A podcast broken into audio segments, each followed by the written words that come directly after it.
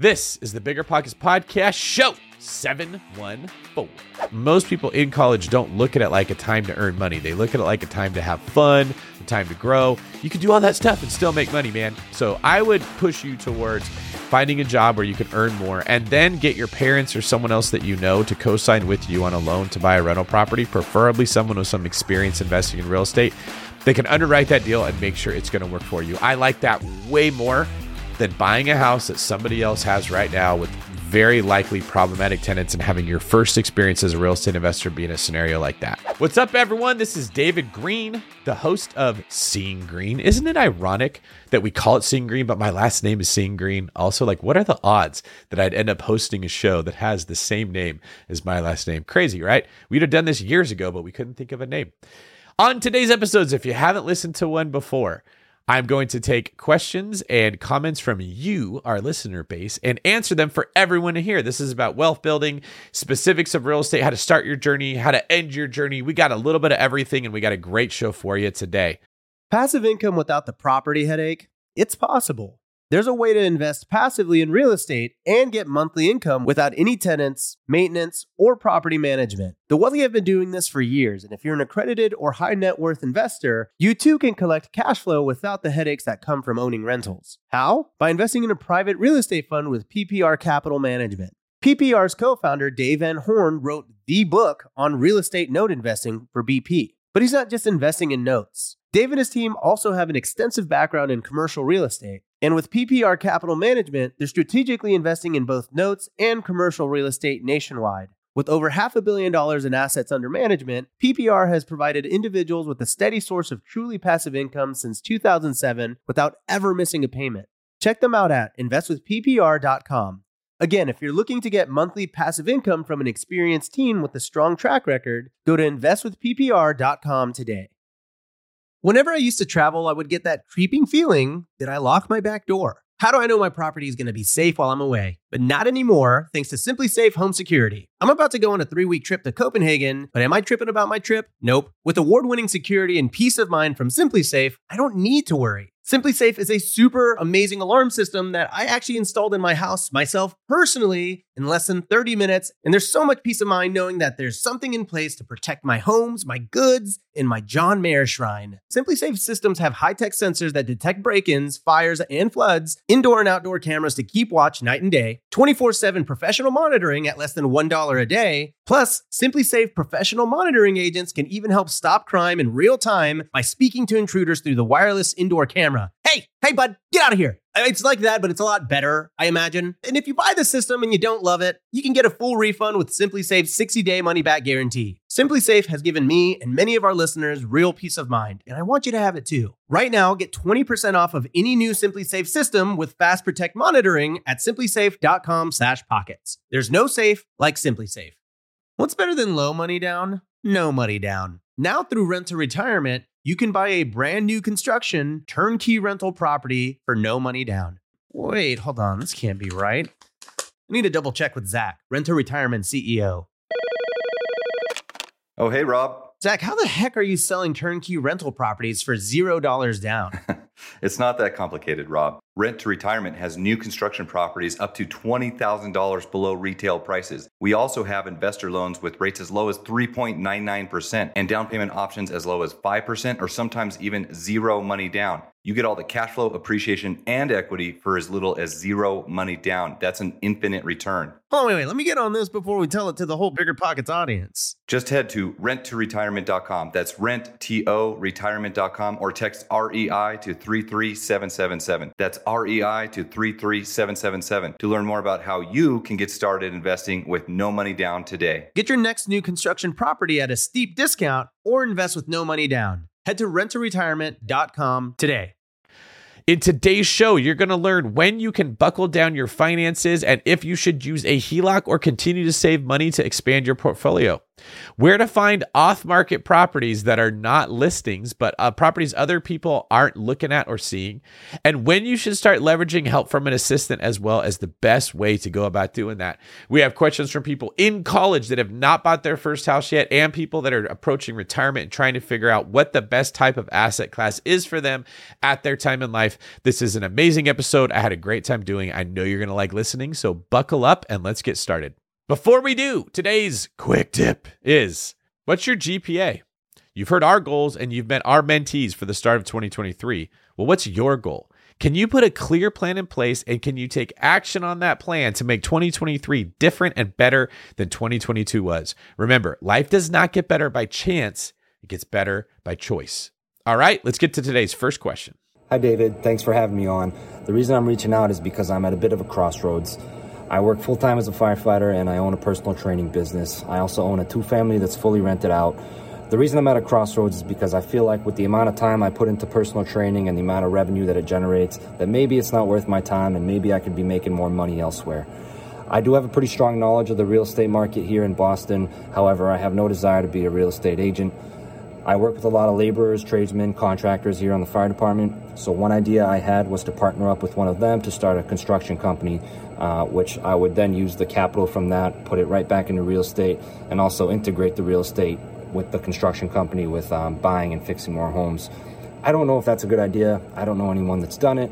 Uh, but I do know I need to do something. I know you always say real estate is a get rich slow game, but I still don't feel like I'm using my time wisely and I could be using it better. Thank you so much. Daniel, I love the question. I'm going to guess your accent's from Boston, some of that area. Uh, I don't know for sure though, but that's what I would guess. And also, thank you for your service as a first responder. There's lots of things I like about your story. I'm going to jump into that right now. You're a hustler. I love that. You are not a dreamer. You're not sitting here like, I'm going to quit my job and I'm just going to go do something and hope it works out. You're working this job, it's a difficult job anybody who works as a firefighter uh, and a first responder of any form, right? You've got law enforcement, you've got uh, the paramedics, you've got lesser degrees of paramedics, you've got higher degrees. Those people have so much policy they have to understand and testing that they have to go through and procedures they have to memorize and, and they actually have to perform. They can't just show up at work and not do anything for the most part that there's a lot of talent in that pool and that's one of the reasons I have a heart for first responders is is they're able to do more than just what they're doing and some of them want that. So let's get into your actual specific scenario here. You're working as a firefighter, you're making some additional coin as a personal trainer. I don't think personal training is a business that you get into because you want to make money. That's something you do because you're passionate about it. So this is not knocking on personal trainers. They serve an incredibly noble purpose. There's especially the ones that are not working out with the buff people. They're working out with the people that are horribly unhealthy and out of shape, and they need someone who has the gift and the skill of encouragement and a positive attitude and accountability to help get them in shape. Those people are saving and extending lives in their own way, just like a first responder does. We're not talking about that. We're talking about if your goal is to make money, that's not a business to be in. You're going to get bitter, you're going to get unhappy, you're not going to enjoy it. I do like your idea of starting a construction company. And I probably want to give you some advice on a practical way to go about doing it. So it is going to integrate very well with your own real estate investing business. It's also going to be an easier way to make money. And with the background you have, specifically a database of people that know you, like you, and trust you that you work with in the fire department and other fire departments, you get some credibility. You want to be the guy that people say, hey, uh, I hear you talk about wanting to remodel your kitchen. You got to hit up my boy Ahmad. He'll do it for you. He takes care of, of us. There, there's a way to get business right off the bat in that business. I don't know if I'd want to start with construction. When I think construction, I think contractor, and then I think licensing and bonds and insurance and like a lot of work you're going to have to do up front before you generate any kind of revenue. So I don't know if that's what you meant by construction, but that's what I was thinking. I'm thinking more like you start a form of a handyman service so you fix things that break. You do work like uh, like flooring. That's a big one. Flooring and paint can get you some business right off the bat. Maybe you find some people that have some experience with drywall, with sheetrock, with woodwork, so they can repair uh, dry rot that's outside.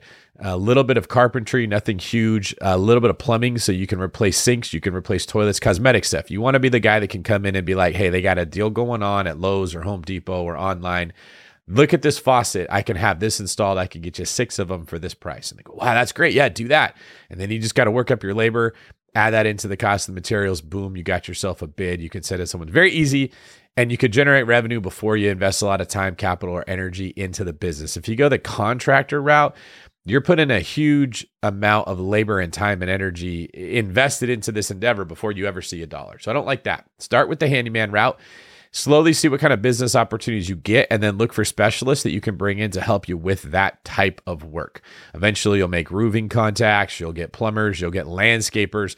And I think if you're good at that, I mean, if I was going to start over, I'd probably go that route as opposed to being a real estate agent because there's such a need for people that can do construction. You can add so much value to a property or a person's life if you can come in and do good, trustworthy work and actually get that stuff done on time. So I love that idea especially if you're handy. Imagining you have some degree of mechanical aptitude if you're working as a firefighter right now, you probably have to learn how to repair stuff, fix stuff, put things together, manipulate the equipment that you're using. It'll probably translate very well into the construction business. And we need people in that business that are good people. So, yeah, man, I'm fully behind you.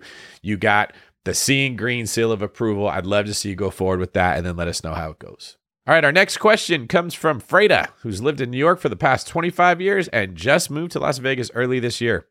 Freda says, as a newbie to real estate investment, I really cannot find positive cash on cash return for a long term rental in Vegas.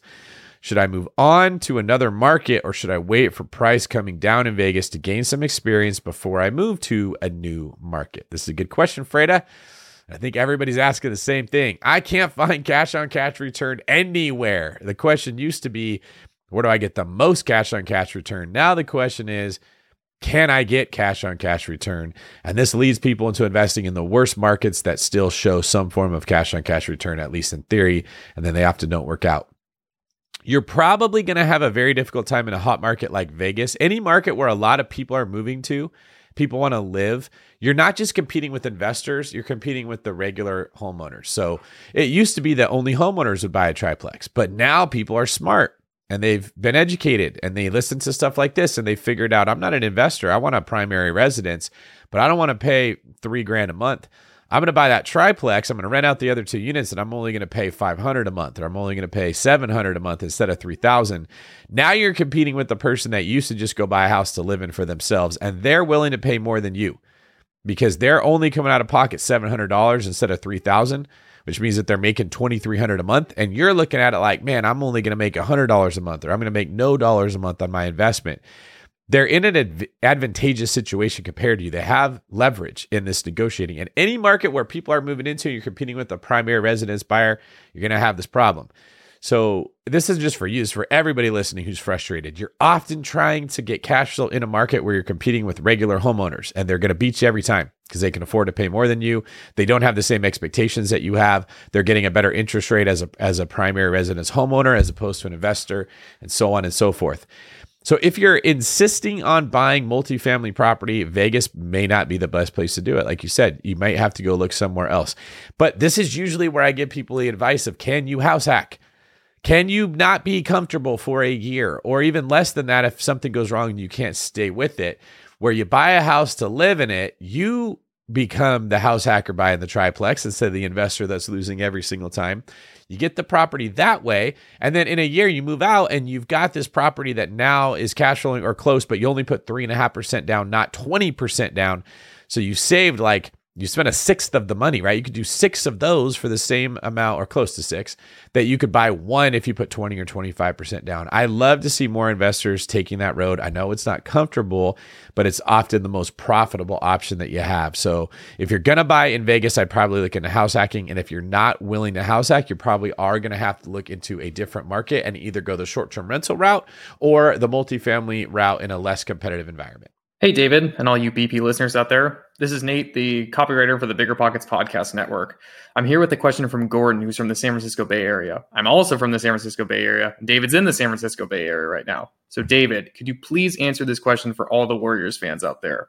Gordon is asking I found David's recent comments about cash flow versus appreciation in the Bay Area particularly relevant. My wife and I are in our mid to late 40s and are looking to retire in 10 to 15 years. From what I see, $1.5 million could get us a single family home in a more desirable part of the Bay Area, but could also be used instead for a 5 to 8 unit multifamily in a less desirable area. What would be the better play for retirement in 10 to 15 years? Home price appreciation or rising rents? Let us know, David.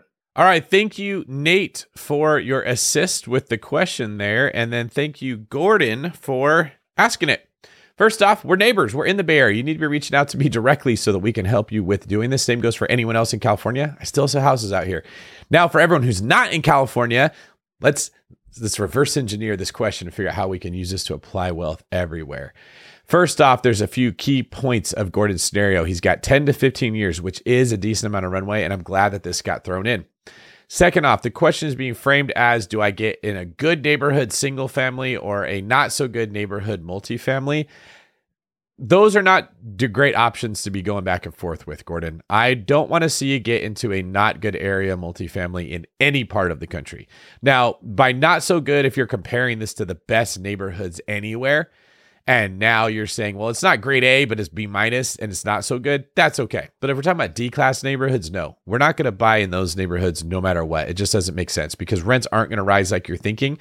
And the money that you're going to waste in vacancy and the problems with uh, evictions and uh, tenants destroying properties is going to destroy any money that you think you're going to make from cash flow. So this is not about do I buy in a good neighborhood or a bad neighborhood appreciation versus equity. This is more about do I buy in a good neighborhood or a good neighborhood for appreciation or for equity? I want to, no, that's the same thing for appreciation or for cash flow. I want to clarify that that's what we're discussing here. If you're if you're in a situation where you've got 10 to 15 years, you're probably going to do better buying in the better neighborhood, a fixer upper property, adding value to it yourself, getting the best deal that you can, letting it appreciate and then waiting for for rates to go lower so that the properties go up in value more. If you've got 10 to 15 years, I feel pretty confident that within that time frame, that's very likely to happen. If you got 3 to 5 years, I would be giving you very different advice, all right? Now, let's say we go the other route. We say we're going to buy a, a, small multifamily, five to eight units. I guess that's not a small multifamily, it's just a regular multifamily. Five to eight units, and we're going to get cash flow.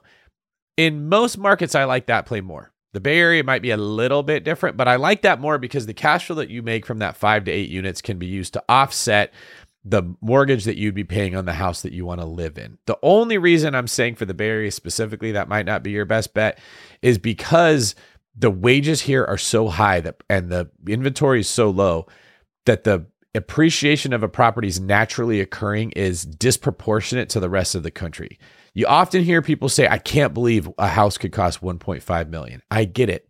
But you also don't get paid $100 an hour to be a nurse wherever you live. Or you're not a firefighter, they can make 110,000. Or if you work overtime, you can make 180,000. Some of the people listening to this, firefighters get paid $45,000 a year and they think like a million and a half is impossible. So you have to keep in mind that areas with really high home prices, Manhattan, New York, uh, Southern California, Bay Area of Northern California, are often associated with very high wages. And that's why it's like that. Now, when you're renting to the people in the worst neighborhoods in these same locations, like you're in the Bay Area, California, but it's a really bad neighborhood, you're renting to people whose wages are not appreciating at the same level as the people buying the $1.5 million house which means you have a new kind of problem because even though the house itself is going to be expensive, the tenant you're renting to isn't able to get those big wage increases. You're not renting to the nurses and the firefighters. They don't they're not going to live in a D-class neighborhood. That's one of the reasons that I'm saying you got to stay away from those properties. You're not getting any of the benefits of the market that you're trying to buy into. You only get those benefits when you take advantage of the demographics of the actual location, which in this case would be people working in the tech industry or in public health, somewhere that has a pension plan where they're going to get built in raises to what they're doing and they're going to have money that's flowing in. So I'd love to help you guys find some of the up and coming neighborhoods. Look for a house that you can do a live and flip. You just slowly fix it up over time. You get a lot of square footage. Maybe it has an ADU that can be rented out to make it into a rental property. Maybe it has an ADU and it has a garage or a basement that can be converted so you can get three units out of one. All totally legal all totally up to code and you get the benefit of rising prices with single family residential houses in the best neighborhood if, if i was your agent and i hope i get to be that's the advice that I would give you. Now I get to read the comments from previous shows and see what y'all are saying. First one comes from Makara Nuon. I just love this bald guy named David. I love the fact when you respond to a negative comment about appropriately displaying risk to investors. I don't think anybody could do better than the way you did. Brilliant. You you responded in a way that couldn't be offensive to anyone. I just love you, David. Well, thank you for that, Makara. That's probably like the nicest comment we've ever gotten for anybody. And it was especially it was over me responding to something negative. So what I love about you pointing this out, and I'm grateful to you for saying so, Makara, is I like it when people bring the smoke. I'm not afraid of someone saying, I think that that sounds wrong. I don't think that could work. Or it's okay to challenge as long as you're doing it respectfully and thoughtfully. Okay. Don't call names, don't make up slanderous accusations that aren't true. That's not cool.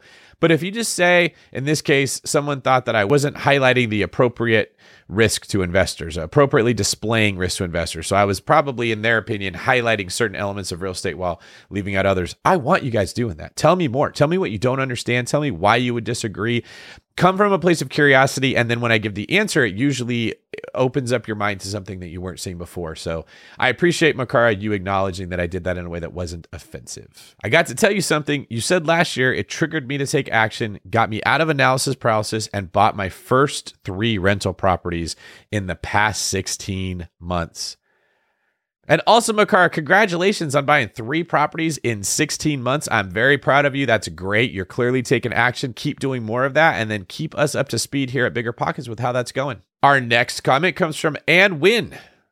Thank you for this video. This is inspirational and motivational. I learned the most from seeing greens more than all the other BP videos. Please have more of these and let's be more green. Thank you. Every time I hear someone say that I'm green friendly or green conscious, I know they're talking about me. Next comment comes from Ani Kufu. Hey, David, I'm glad I found bigger pockets. My wife and I don't have a lot of people in our circle that are interested in real estate. The more I listen to the shows, I realize we kind of scaled up quick and not the traditional way. So we are new to traditional real estate purchases and leaning towards short term rentals. Do you have any advice? Is the general question. But it's been hard to find information that I think would help us to the next level. We're trying to take advantage of our existing properties, but not really sure where to start. Thanks, and I hope to hear from you. Okay, this is a comment and a question, and I appreciate that there, Ani. Uh, this is going to be very broad information. So, people listening to this, it, I could easily give advice in another direction. It's just hard to answer something like this. So, just take it with a grain of salt. Okay. This is an incredibly difficult market to make work. Right. And I can tell you why is the interest rates have increased to the point that investors are having an incredibly hard time cash flowing. But comparable sales have not gone down enough because we're still so close to the time that houses were selling for record high prices that sellers and appraisers can easily justify prices that are much higher than the market is willing to pay. So you have pressure on the on the value side where prices are sort of higher than they should be. And then you have pressure on the cash flow side because interest rates are high that's making profitability lower than it should be. We're stuck in this pressure cooker as investors. Now, if you're a person who's looking to buy a house just to live in, they don't feel the same level of pressure. Okay. It's specific for investors that are trying to cash flow. I'm not saying don't buy rental properties. If you find a good deal, if you find where the numbers work, hell yeah, do it. What I am saying is from an overall general level, this is not a market where I'm going like balls to the wall, crazy hair on fire, scooping up as much as I can get. I was doing that when rates were like three points lower than where I'm getting them right now. I'm often getting quoted for my personal properties of rates that are in the tens. Okay. It's very hard for me to make it work. These same deals were priced very similar to where they are now when I was getting rates in the sevens. That was a very big difference. So, my advice to most people again, this is not every single scenario. I'm not saying buy now, sell now. It's not that simple. In general, put your focus on saving your money. Put your focus on paying off your high interest rate debt. Put your focus on getting your own financial house in order. Still buy properties when you find them. I wouldn't put as much time into analyzing deals as I would put time into analyzing my budget. Where is my money going? Have I been spending money frivolous, frivolously for the last five years because it was coming in easy? And if it doesn't come in easy, am I going to be in trouble? Do I have four gym memberships that I don't need? Am I on Netflix or do I have a cable bill that's $250 a month and I don't even watch the TV? Do you know where your money's going? When I was a little kid, they had this little saying, it's 10 o'clock p.m. Do you know where your children are? Right? Well, do you know where your money is? So I invest in real estate, but when the when the economy slows down to this point, I start paying a lot more attention to defense. Where am I spending my money? How much money am I able to save? How stable is my job? Can I get a second stream of income because I don't know if things are going to get worse. So that's advice I'd give to you. If you can't make real estate work, still build wealth through the other tools you have available to you. All right, we love and we so appreciate your engagement. Thank you guys so much for leaving these comments. Please continue to do so. All you got to do is follow us on YouTube, where these podcasts are recorded and you can actually see the video, see my face, see the green light behind me, see this thing where I don't know what to do with my hands. And follow us there. You get to leave comments on what you think, and then please subscribe to our YouTube channel and share it with anyone that you love. We want to get to better. So if you leave us a comment, if you drop us a line, you tell us what you'd like to see more of, you might find your way onto the show. But even if you don't, it will help us to make the show better. Whenever I used to travel, I would get that creeping feeling that I lock my back door. How do I know my property is going to be safe while I'm away? But not anymore, thanks to SimpliSafe Home Security. I'm about to go on a three week trip to Copenhagen, but am I tripping about my trip? Nope. With award winning security and peace of mind from SimpliSafe, I don't need to worry. SimpliSafe is a super amazing alarm system that I actually installed in my house myself personally in less than 30 minutes. And there's so much peace of mind knowing that there's something in place to protect my homes, my goods, and my John Mayer shrine. SimpliSafe systems have high tech sensors that detect break ins, fires, and floods, indoor and outdoor cameras to keep watch night and day, 24 7 professional monitoring at less than $1 a day. Plus, SimpliSafe professional monitoring agents can even help stop crime in real time by speaking to intruders through the wireless indoor camera. Hey, hey, bud, get out of here. It's like that, but it's a lot better, I imagine. And if you buy the system and you don't love it, you can get a full refund with SimpliSafe's 60-day money-back guarantee. SimpliSafe has given me and many of our listeners real peace of mind, and I want you to have it too. Right now, get 20% off of any new SimpliSafe system with Fast Protect monitoring at simplisafe.com/pockets. There's no safe like SimpliSafe. Calling all property owners and operators. Are you managing a multifamily property and looking to elevate your residents' living experience? Introducing Quantum Fiber Internet, your go to choice for speedy internet your residents will love. The process is as seamless as Quantum Fiber service. Starting at just $50 a month, your residents can enjoy fast, reliable internet that will make them love where they live even more. Connect with your local fiber representative today. Learn more at q.com slash go big. I wonder how they got that domain. That's q.com slash go big. Limited availability. Service and rate in select locations only. Taxes and fees apply. 360 Wi Fi and other equipment lease charges, taxes, and fees are excluded from price for life offer and may be increased. You're ready to open a business bank account for your new property. You know what that means? Coordinating a time between you, your co founders, and your bank consultant, waiting at the branch, or waiting for hours on the support line. Who has time for that? With Relay, you can open a business bank account for your property 100% online from anywhere. Create up to 20 accounts to organize money by property or by categories like expenses, taxes, or investments. Effortlessly collaborate with role specific access. That means giving your cleaner a debit card for cleaning supplies or your accountant read only access to your transactions. Own multiple businesses? Relay lets you open unlimited accounts and access them all from one centralized login. Okay, I'm just, I'm going off script here. That is cool. It's annoying that I have to log into 10 business accounts with my current bank. So go sign up for RelayFi because that's a, that's a feature that I like. No monthly fees or minimums, and it takes just 10 minutes to sign up. Head on over to relayfi.com slash biggerpockets for stress-free banking. You can join me because I'm heading on over there right now. I'm heading on over to R-E-L-A-Y-F-I dot com slash biggerpockets. Relay is a financial technology company, not a bank. Banking services provided by Thread Bank, member FDIC. The Relay Visa debit card is issued by Thread Bank pursuant to a license from Visa USA Inc. and may be used everywhere Visa debit cards are accepted. All right, getting back into our questions here.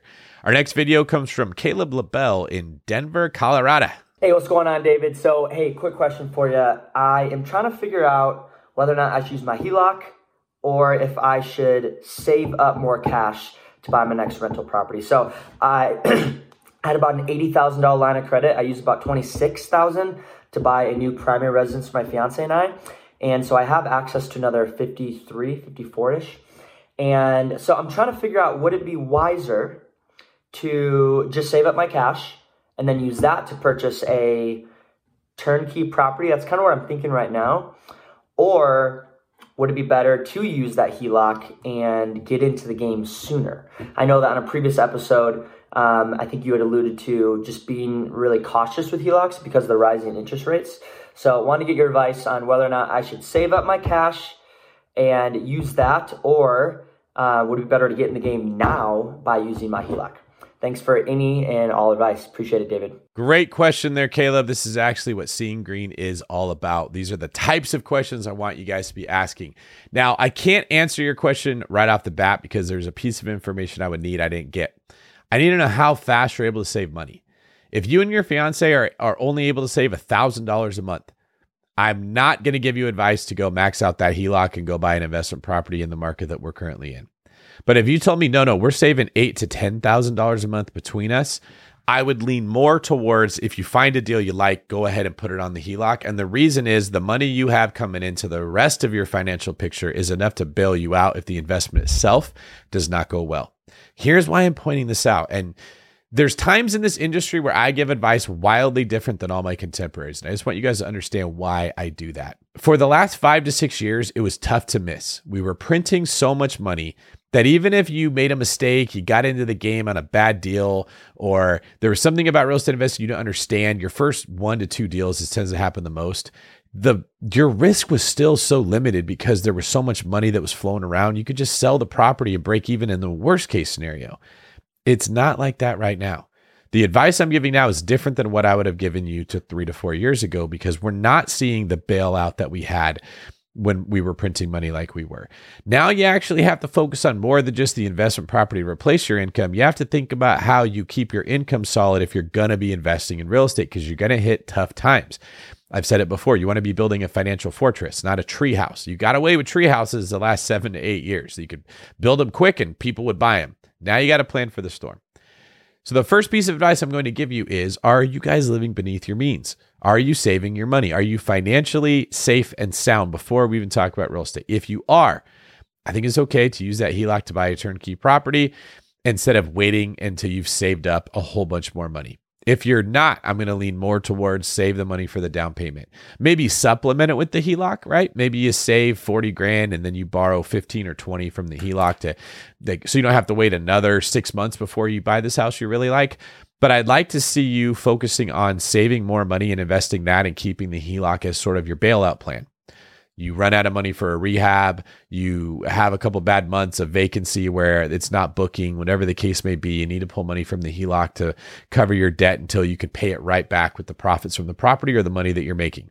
But to sum this up, think about money that you're making outside of real estate when making real estate decisions. If you're making good money, you can use the HELOC earlier. If you're not making and saving good money, I'd like to see you save it and it's okay to not look at one of two extremes. You don't have to use your money or the HELOC. You can actually blend the two together. But I'd love to see you saving more money, working hours at work. You look like you're a young guy. You're not quite married yet. Now's the time to be putting your financial future at the forefront of your plans and really doing everything you can to prepare for that, as opposed to saying, I'm young, I'm just going to live a little bit, and then spending the rest of your life trying to come back from a financial catastrophe that, have, that could have occurred buying into the wrong market. Our next question comes from Chris Rickenbaugh from Hickory, North Carolina. I'm a college student starting to invest in rental properties, and since I'm in college, I don't qualify for general normal loans because I have no income. I've been reading a lot. I found a great opportunity on rental property with tenants, and I would that would cash flow because it's already occupied. I'm ready to take action, but this is a hurdle I'm running into at the moment. I want to know if I should wait until I graduate and have a full time job to go through with it, or use the rental income as my income to be able to qualify for the house. All righty. Good question here, Chris. Let's break this down. First off, you probably don't want to buy this property if it has tenants in it. Not everyone's going to tell you this, but I am going to tell you this. It's not a guarantee that the tenants aren't paying or they're problematic. The statistical likelihood of inheriting bad tenants is way higher than if you find your own. And everyone out there that's ever bought a property with tenants is nodding their head right now, saying, Preach it, brother. Tell him more. Say it louder for the people in the back. Oftentimes, landlords don't sell their properties, even if they could be getting a better return, they just don't think about it. It doesn't come to mind to sell the property until there's a problem with the tenant or a problem with the house. It's the same as your car. Could I have a nicer car? Yes. Am I going to look at different cars and putting my time and energy into it? No, because there's more important things for me to be focused on. But what happens when something starts to break in the car? And it gets to that point where you're like, oh, it's just going to, more and more stuff's going to break all the time. What's the first thing we always do? I need to sell it and make it somebody else's problem to fix all the stuff that's going to break in this car. That's why when you buy a used car, you often have a bunch of stuff go wrong and you think you had terrible luck, but it wasn't terrible luck. You just waited to buy a car from when somebody else wanted to get rid of the problems. The same thing can happen with rental properties and you don't want to fall into that pit. As a college student, I would much prefer to see you buy a house and rent to tenants that are other college students whose parents are making their rent payment for them, not tenants that you don't know anything about. I'd rather see you get a four or five bedroom house, add one or two bedrooms to it, buy something with a lot of bathrooms, and rent it out to other college students for income. Now, the other problem that you mentioned is you don't have income because you're in college, so you're not able to get a loan. Can you not work when you're in school? I mean, are you taking like 20 units at a time that you can't have a job? And, and, and if you do get a job, you may not still qualify for a loan, but it's going to put you in a position that people feel much more comfortable lending you money. I worked when I was in school. In fact, I haven't told this story a whole lot, but I worked as much as I possibly could when I was in college. And I graduated college with my school paid for, no, no debt, my car completely paid off in cash, and over $100,000 in the bank. And that was just the equivalent of saving $500 a week from working in restaurants and making tips. Now, not everyone can maybe save that much money, but it's I don't think it's impossible to save half of that, right? If you only save $250 a week, that's very possible. It's because most people in college don't look at it like a time to earn money. They look at it like a time to have fun, a time to grow. You can do all that stuff and still make money, man. So I would push you towards finding a job where you can earn more and then get your parents or someone else that you know to co sign with you on a loan to buy a rental property, preferably someone with some experience investing in real estate. They can underwrite that deal and make sure it's going to work for you. I like that way more than buying a house that somebody else has right now with very likely problematic tenants and having your first experience as a real estate investor be in a scenario like that. Our next question comes from Darren Jones in Tulsa. Darren says, I hear a lot about VAs. I'm wondering if hiring one is worth the investment. I'm sure Darren here is referring to virtual assistants. My email follow up game is slacking. My inbox can be overwhelming. I'd love to be able to pass the small task ball, set up pick and rolls for easy dunks in real estate. I know you know. He's using basketball analogies here. So I know Darren is a real fan of the podcast and probably Seeing Greene. At what point in your real estate journey did you add an assistant? What has been the biggest benefit thus far? Okay, good question. Let me clarify some stuff. There are certain things in life, and especially in business, and real estate investing to a smaller degree where the way we explain how it works is much different than experience you have in practice. Let's stick with the basketball analogy here. I can tell you, you're going to come off of a pick and roll. You're going to put your shoulder down. You're going to turn the corner. You're going to drive all the way to the rim and you're going to go lay it up. That sounds great. And I could draw it on a blackboard and show you as the X, and here's the O, and here's the arrow showing where you're going to go. It is easy to understand conceptually what you're going to do. The execution of that where you have another player who's actually trying to stop you from doing it and you haven't practiced it very often to get some of the details down. And maybe it involves you dribbling with your left hand, not your right, where you're not as good. And oh, there's two really huge guys that are near the rim that are trying to stop you from being able to lay up the ball, and they practice too. Now the execution becomes much more difficult than understanding conceptually what you're trying to do. And business is like that we often, when we're explaining how to scale a business, how to grow, we say things like, you got to get your time back. You got to leverage your time. You got to hire someone else. Those are the right answers. You got to come off the pick and roll. You got to drive to the rim. The successful people practice it so much and understand nuance and subtlety in getting it done. Most people that hire VAs struggle mightily because VAs don't come out of the box ready to go. Just like most people trying to go lay the ball up at the rim struggle mightily because there's a person in there trying to stop you from doing that. You're not just going to hire a VA and have them answer your emails. They're going to do it all wrong. They're going to say the wrong thing. They're going to turn away people that you wanted coming to you. They're going to schedule appointments for you with people you don't want to talk to. You're going to get massively frustrated. Okay. Imagine having a small child, like a six or a seven year old, and putting them in charge of a task in the house. Like, I want you to cook this food, or I want you to clean this thing. You have to spend so much time showing them what it should look like when it's done. You tell any little kid just go make your bed and you don't look at what they're doing. Do they make the bed like they do at a hotel? Absolutely not. They do the quickest, sloppiest, fastest, dirtiest bed make. I would have done that. I didn't want to be doing it, so I didn't try very hard. That's what you're going to get when you hire an assistant. The only reason you should hire one is if you are willing to put in crazy amount of time up front to train them and then probably have to do this over and over and over until you get the right fit for your team. Not every player that every NBA team drafts works out. Not every player that every college team drafts works out. Not every player that every high school team keeps on the roster is actually a contributing member of the team. Most of them don't. Most people at tryouts get cut.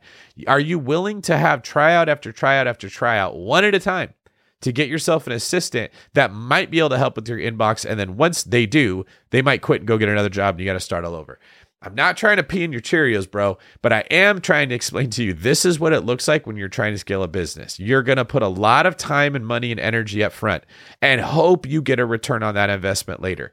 It just no one tells you this when they're saying hire a VA. And that's what I'm getting at. It's easy to say on the chalkboard, here's how the play runs it's much more difficult to actually execute it. So I'm not going to turn you off from the idea. I'm going to say you better be committed to doing this for a long period of time and doing big things before you bring other people in to try to help you scale. Hey, David, how's it going? My name's Alexi Wayman. I'm from Seattle, Washington. Uh, thanks for taking my question.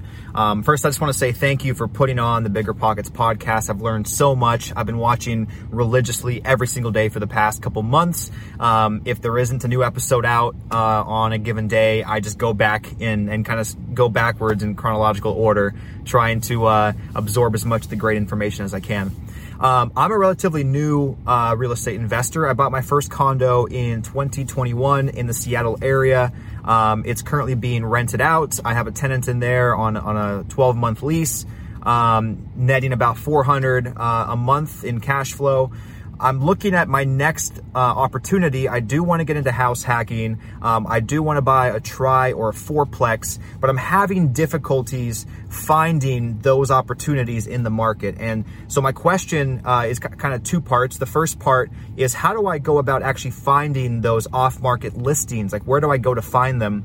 And then secondly, when it comes to financing, how do I find private lenders? Um, I bought my first condo with a traditional, um, uh, with a traditional brokerage, uh, and I got a conventional loan on it, um, fixed 30 year.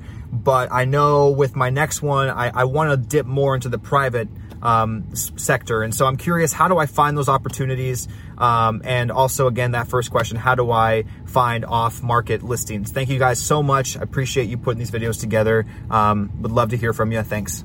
All right, Alexi, great question. I'm going to have a fun time answering this one. I'm going to try and make it as entertaining as I possibly can. Let's start off with a few uh, misconceptions I could probably clear up for you. I heard you say twice, how do I find off market listings? That's an oxymoron. If they're off market, they're not a listing. You're not going to find them. The very fact that they're off market means that you they can't be found. Okay. When somebody wants to sell their house and they're going to put it on the market, they're trying to get as many buyers as they possibly can. And so they put it in a place where buyers go to look for homes. They put it on the MLS and then Zillow and Redfin and Realtor and all of those portal sites are then a uh, amplification or an expression of what is in the MLS. And real estate agents send them send their clients' houses from the MLS. It all goes into the MLS if somebody wants to sell their house. What you're looking for when you're looking for something off market is a is a seller that may not even know if they want to sell their house. Okay, you're it's it's very difficult to find. You're trying to find a person who owns a property and then convince them to sell it or see if they want to sell it, but they didn't know that they did. So there is not a place you go to find these off market listings. And I say this because I hear a lot of people, especially new people in real estate, that ask that question. They're asking the wrong question. And what happens is they're like, uh, where do you go to find like the off market deals? Do you go to Roofstock? Do you go to LoopNet?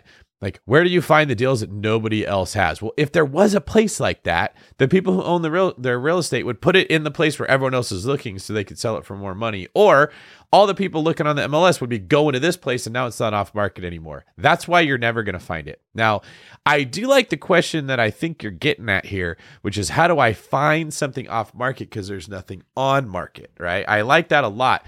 If you're looking at online dating apps and you can't find a girl that you like, and that's because they have too many other options. It's better to go find a girl that's not on the dating apps. You got a much better chance of getting to know the person in a more organic way if you meet them in a in a natural sense. I know I'm going to get all your comments about how you know someone who found their wife on Tinder and it's possible. Please, I get it. It can happen. We're talking statistically here you're better off looking for someone to date that isn't dating 40 other people if you're trying to get married. Well, you're trying to get married in real estate, you're trying to buy a house. So you don't want to be going after the house that's got 40 other potential suitors that are all trying to get it.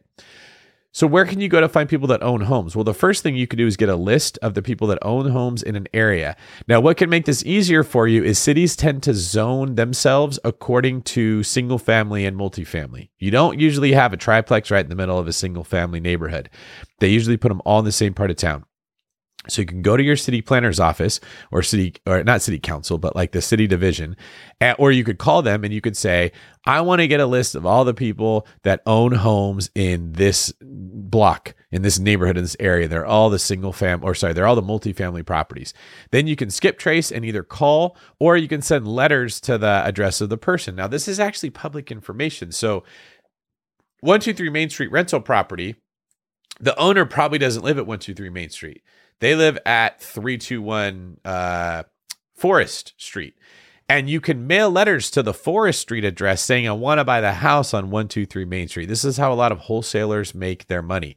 That's one way you could go about it.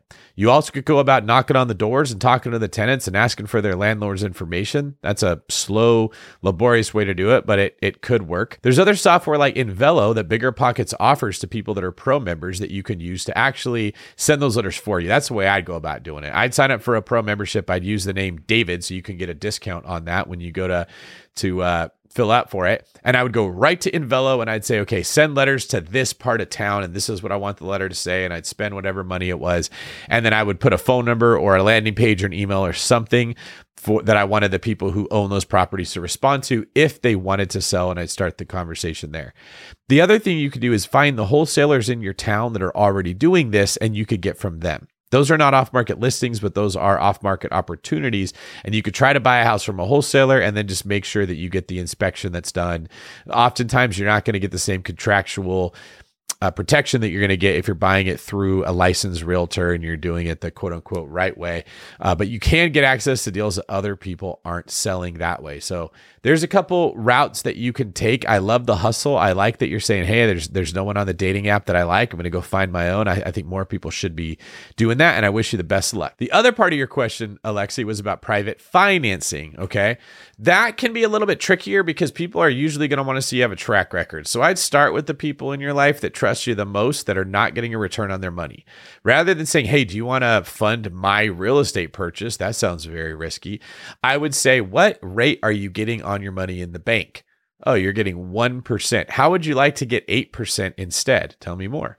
Well, I would use your money as a down payment on real estate, and then I would pay you an 8% return on that money, and it would come from the cash flow of the rental property.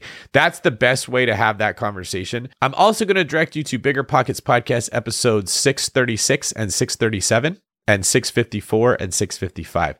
We interview Amy Mahjoory, who teaches people how to have these sort of elevator pitch type scenarios where they can tell people that they'd like to borrow money from them and then just go out there and shoot your shot. It's just like dating, like I was saying earlier. The more people that you talk to, the more people you get yourself in front of, the better chance you have of actually getting to know one of them, building a relationship, and hopefully finding both your private financing and the deal that you need. All right, everybody, I want to take another minute to thank all of you for listening and for participating. Every single time somebody writes a question or they submit a video, we have content we can make a show out of and I get a chance to share the information that you all get to hear. So thank you for contributing and thank you for listening. I understand there are so many options right now with the way social media has exploded podcast, YouTube, all of it, where you could be listening to anyone. And I really appreciate that you're listening to me and following us here at Bigger Pockets. So, sincerely and genuinely, thank you for doing that. If you want to hear more about me or my opinion on things, you can listen to other Seeing Greene episodes or you could check me out on social media at David Greene24. YouTube, I'm also at David Greene24. There's an E at the end of green. And I want to encourage all of you to please leave me a comment on YouTube. Give me a rating at your favorite place to listen to podcasts, whether that's Apple Podcasts, Spotify, whatever it is. Give us a five star review, please, so more people can hear this. And then make sure that you like, subscribe, and follow Bigger Pockets and the content we're putting out. If you got a minute, listen to another Pockets video. If you don't, I will see you soon.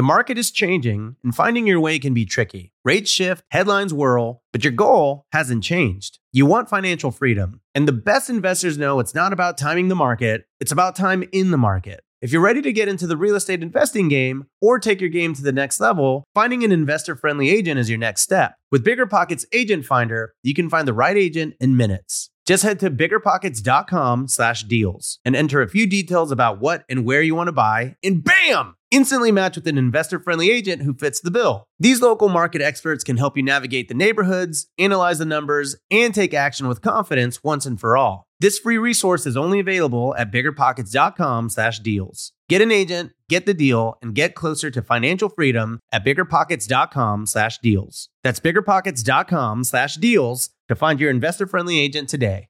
The content of this podcast is for informational purposes only. Past performance is not indicative of future results, and all hosts and participant opinions are their own.